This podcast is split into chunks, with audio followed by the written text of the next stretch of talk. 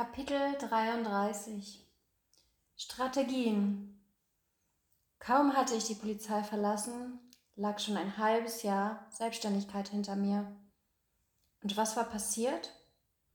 Ich hatte es ganz gut geschafft. Ich war bisher sogar ohne meine Ersparnisse ausgekommen. Ich lebte auf Sparflamme und hatte alle Kosten so weit wie möglich reduziert.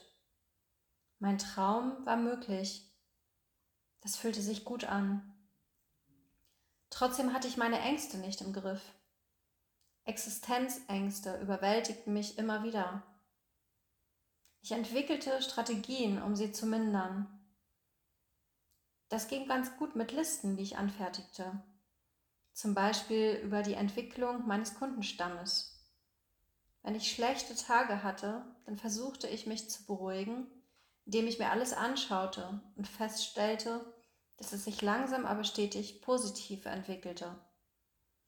Außerdem rechnete ich oft alles nach und machte Einnahmen-Ausgabenaufstellungen.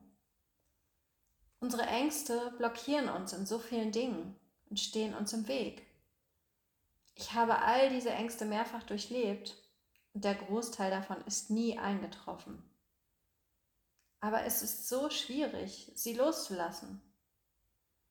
Ich führte eine Art Tagebuch, in dem ich täglich aufschrieb, wie ich sein wollte und was ich erreichen möchte. Ich schrieb es so, als wäre alles schon da.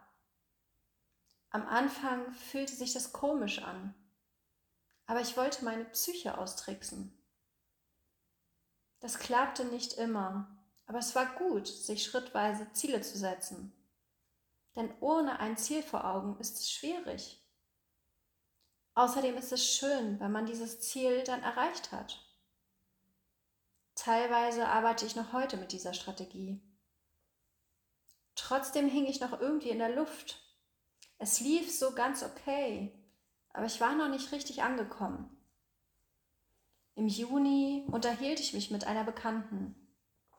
Neben dem Tanzen hatte ich immer eine zweite Leidenschaft das Reisen. Ich erzählte ihr, dass es ein Traum von mir sei, Australien mit dem Auto zu erkunden. Sie war begeistert und wir beschlossen, dass wir das gemeinsam erleben wollten. Kaum ausgesprochen, begannen wir mit der Planung. Wieder erschienen meine Ängste. Ich habe gerade kein sicheres Einkommen. Kann ich meine Kunden einfach dreieinhalb Wochen alleine lassen und mir Urlaub gönnen? Das waren Dinge, die mir durch den Kopf gingen. Aber ich ließ sie nicht zu und buchte den Urlaub.